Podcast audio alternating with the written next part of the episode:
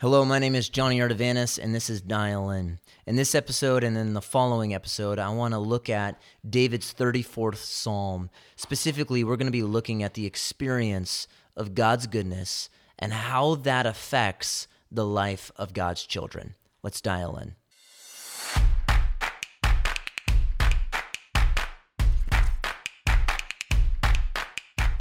I want to briefly consider some of the words in 1 Samuel 21 so I can set the scene for you. David is running for his life. He is anointed king of Israel by Samuel, and yet, likely for the next 10 years, David is on the run. He is living in caves. He's running from his father in law, Saul. 1 Samuel 23 says Saul sought David's life every single day. It's no surprise then that one of the most common names for God that David employs is my rock. When David had nowhere else to turn, running from his father in law Saul, the Lord was his rock, his refuge, his protector, and his home. In 1 Samuel 21:10 it reads, Then David arose and fled that day from Saul and went to Achish, king of Gath. But the servants of Achish said to him, Is this not David, the king of the land? Did they not sing of this one as they danced, saying, Saul has slain his thousands, and David his ten thousands? David took these words to heart and greatly feared Achish, king of Gath. So he disguised his sanity before them and acted insanely in their hands, and scribbled on the doors of the gate, and let his saliva run down his beard. Then Achish said to his servants, Behold, you see the man behaving as a madman. Why do you bring him to me? Do I lack madmen that you have brought this one to act the madman in my presence? Shall this one come into my house? Here's the scene unfolding for you. David fakes insanity and lunacy to preserve his own life. He salivates and spits and scratches and drools down his beard in order to demonstrate to Achish that I'm not a threat. I'm just an insane man. Then at the beginning of 1 Samuel 22, it says that then David gathers himself in the caves of Adullam, and there everyone who was hurting and downcast and despairing was gathered to him. Now, in the 34th Psalm, the superscript reads that this very psalm was written in the aftermath of this scene, when David was running for his life, when he had to fake lunacy to preserve it. He writes the words that we will now consider. I love the Psalms. We live in a world of plasticity and posturing, but in the Psalms, there is no stoic denial of emotion. The Psalms are full of real people in real trouble crying out to God. In this psalm, there are enemies, there are troubles, there are difficulties and fears, but in the midst of it all, the psalmist is going to bless the Lord at all times. David, in the context of what seems to be an embarrassing episode amongst the Philistines, is going to testify of the goodness of God. I want to look at this psalm in three scenes, if you will, in this episode, as we focus on the theme of God's goodness. First, I want to look at the experience of God's goodness. In Psalm 34, verse 8, David says, O taste and see that the Lord is good. How blessed is the man who takes refuge in him. This is quite the confession. David is saying that in order to be satisfied in God, we must taste his goodness. David is not merely affirming the doctrine of God's goodness. He has tasted the reality of it. God's goodness is not a foreign subject to him. He isn't borrowing from the experience of other people. We do that, don't we? We often live vicariously through the photos we see, the houses people live in, the vacations people take, and we almost act as if they were our own experiences. But David is not suggesting that God is good from the perspective of someone else. He is recounting and retracing the testimony of God's goodness in his own life and then drawing others to do the same. David is calling on us to give the goodness of God a sampling. He says to taste. This means to examine the flavor of something. So, how do we taste and see that God is good? Well, we see in this passage one of the ways we taste and see God's goodness is by calling on God in our hour of need. David was in between a rock and a hard place. He had nowhere to go and had only one way to escape, and that was to cry out to God. It is experiences like this when you are in danger, when you are facing hardship, or even enslaved to sin, and you cry out to God, and He delivers you from danger, temptation, or from your bondage to sin, that you finally taste his goodness. Let's examine David's expression together. In verse 4, David says, I sought the Lord, and he answered me and delivered me from all my fears. David is saying, In the midst of my despair, in the darkness of the valley, God has heard my cry. Here, David does not say that God delivered him from trouble, but delivered him from fear amidst his trouble. Trouble was David's middle name. Yet there is this testimony of God rescuing him not from his trouble, but from his fear. He continues in Psalm 34, verse 5. It says, They looked to him and were radiant, and their faces will never be ashamed. The Bible says that there is something different about the countenance of those who can walk in the midst of affliction, persecution, trouble, and distress, knowing that God is in complete control. Those who look to God don't find a cold shoulder, but a helping hand. When we see someone that is beaming with joy in their face, we often ask, What happened? Something happened. It's written all over your what? Face. And the same is true for the believer, even amidst their trouble. Every face is its own apologetic to the world around us. Those who would otherwise have their countenance dragged down have their countenance lifted up by God. This is why Christianity grows even in the most hostile and persecuted nations. The Lord's goodness is written on the face of those who run to him. We are, as Paul says, sorrowful, yet always rejoicing. David continues in verse 6, saying, This poor man cried, and the Lord heard him and saved him out of all of his troubles. David says, This poor man cried. He's been alone for a decade. Question for you Have you ever felt alone? Have you ever felt isolated? Well, that's how David felt. And this is the style of prayer that David employs the natural expression of pain. He wasn't articulate, he didn't wax eloquently. His prayer wasn't always artful and poetic.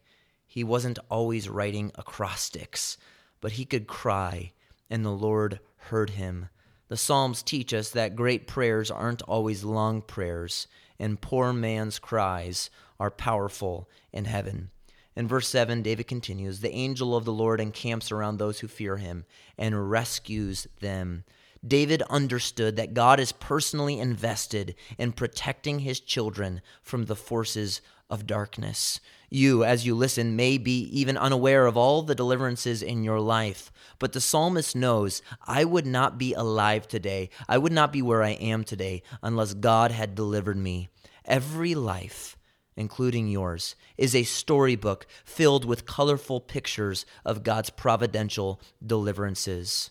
And now, in verse 8, we turn to the high point of the psalm, and I want to camp here for a moment. David says once again, Oh, taste and see that the Lord is good. How blessed is the man who takes refuge in him. Are you persuaded that God is good? Like, really, really good. Meaning that God is benevolent, He's kind, He's gracious, giving, and caring to you. I want to examine God's goodness with you for just a moment. Can you reflect on God's goodness in blotting out your sin and adopting you as His child? Where your sin abounded, His goodness and grace abounded all the more. Can you recall the tracings of His providence and His leading in your life? Can you remind yourself that God's goodness has never been prompted by anything you have ever done, and that God loves you with an omniscient knowledge of you? What does that mean? What do I mean by that? That God loves you with an omniscient knowledge of you. Well, this means that God's love for you has never been disillusioned because of the postured version you present of yourself. He knows you through and through, and every nook and cranny of your hidden heart is exposed to God. And yet, in spite of knowing all of your failure and all of your sin, He declares and demonstrates His love to you all the same. We have many faults, he has forgiven them. We have many wounds, he has healed them. We have wondered, and he has brought us back to him. Maybe you acknowledge these realities doctrinally, but the psalmist is after something else entirely. He does not say agree and affirm that God is good. He says what? Taste and see. This is the language of experience. David says to examine God's goodness by tasting, to behold his goodness by seeing. David is going to employ similar language elsewhere. He wants you to know that there is a realness, a sweetness to knowing God. The Psalms in Psalm 119, 103 says, How sweet are your words to my taste. And Psalm 19, verse 10, Your words are treasured above gold, yes, fine gold. And then it says, Sweeter than the drippings of the honeycomb. And Psalm 63, verse 5, the psalmist says, My soul is satisfied with marrow and fatness, and my mouth offers praise with joyful lips. This is what real faith looks like satisfaction in and the tasting and seeing of God. David says, taste the goodness of God, meaning that we need to examine it, give it a sampling, and then he says to see. Now, I want to consider the question what does it mean to see the goodness of God? Well, briefly, just a few things. We know David is speaking metaphorically. In Matthew 5 8, we'll look at this in our next episode. Jesus will say, Blessed are the pure in heart, for they shall see God.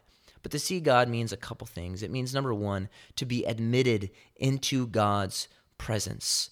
When someone says the doctor will see you now, it means to be admitted into its presence. And the same is true here of God. David says, Oh, come into his presence, see his goodness, let him become real to you. You can affirm God's omnipresence, meaning that you know he is everywhere, but not be thrilled by that reality.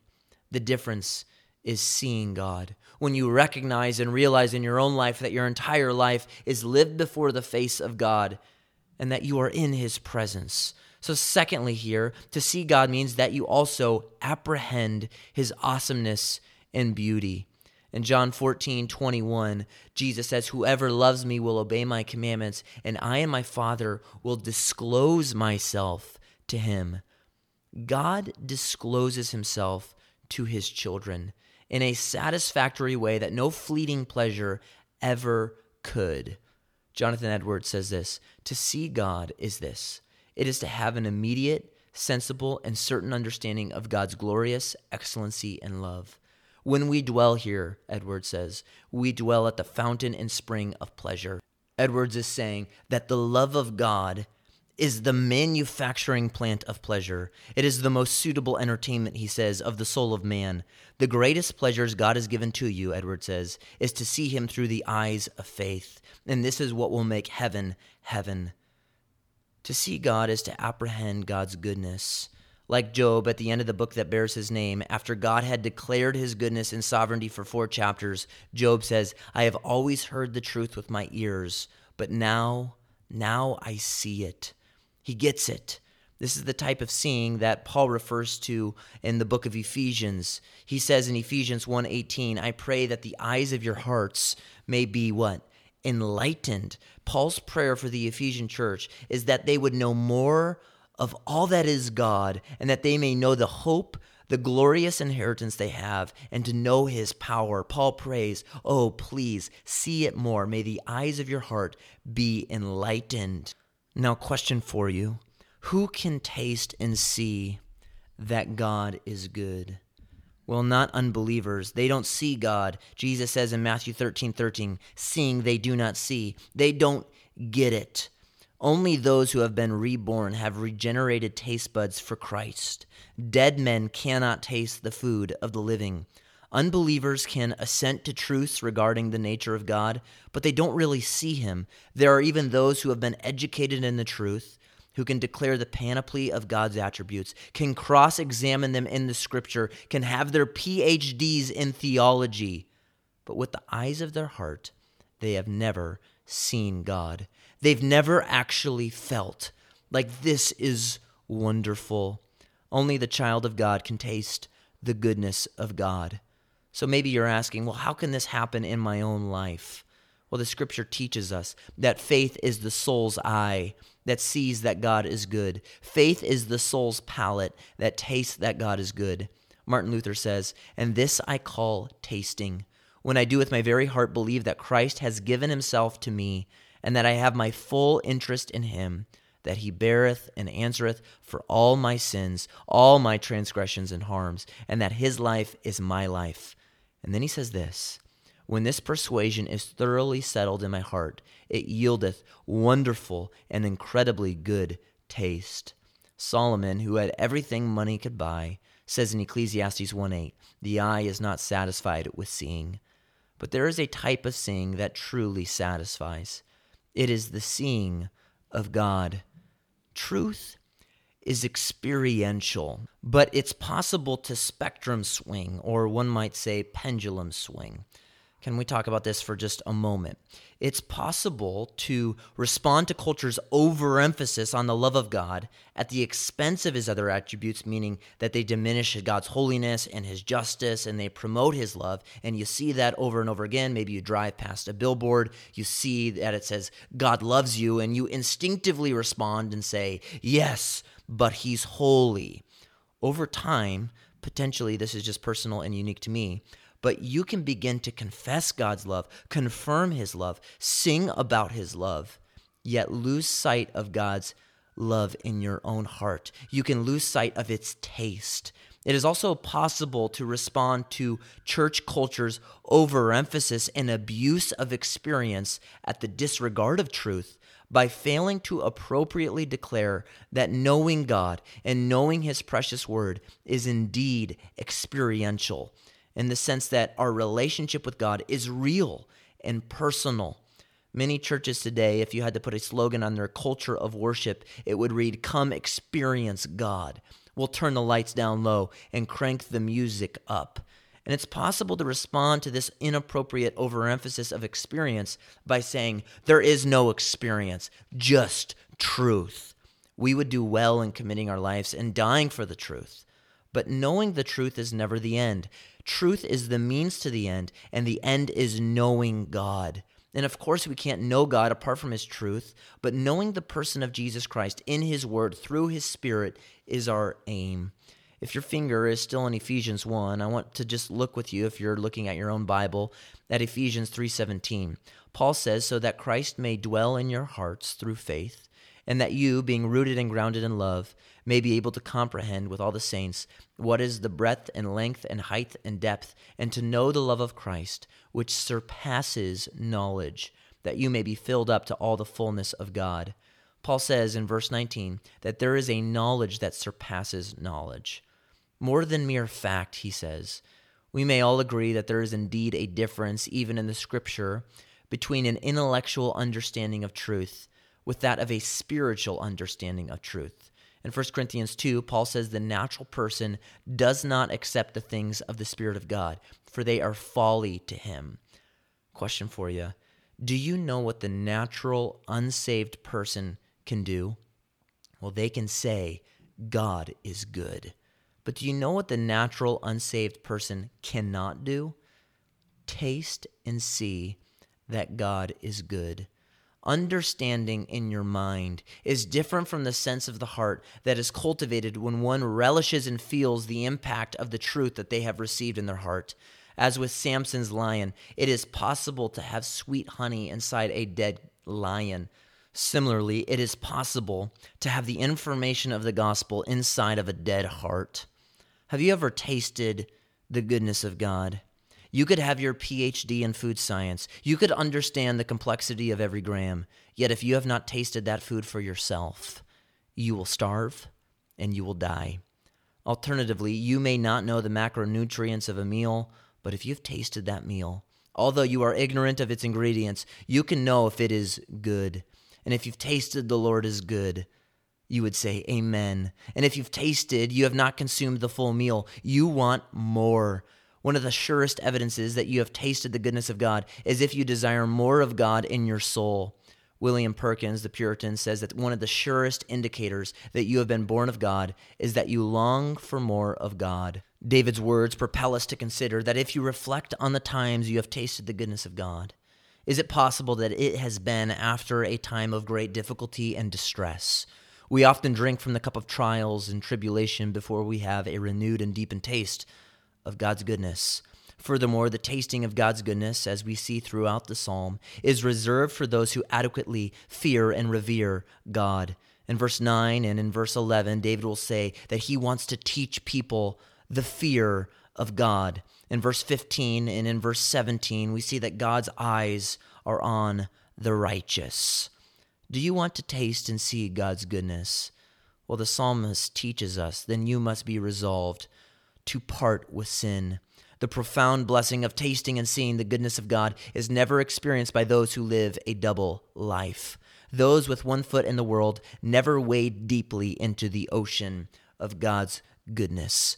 God is holy. He hates sin. So if you want to taste his goodness, you must hunger and thirst for righteousness, and then you will be satisfied. Then you can sing with a full heart. He lives, He lives. Christ Jesus lives today. He walks with me. He talks with me along life's narrow way. He lives, He lives, salvation to impart. You ask me how I know He lives, and He lives within my heart. The psalmist teaches us, Oh, happy is the man who takes refuge in Him. The scripture issues a divine congratulations, a good on you, happy are you to the man who tastes, sees, and runs to God as his refuge. Stay dialed in.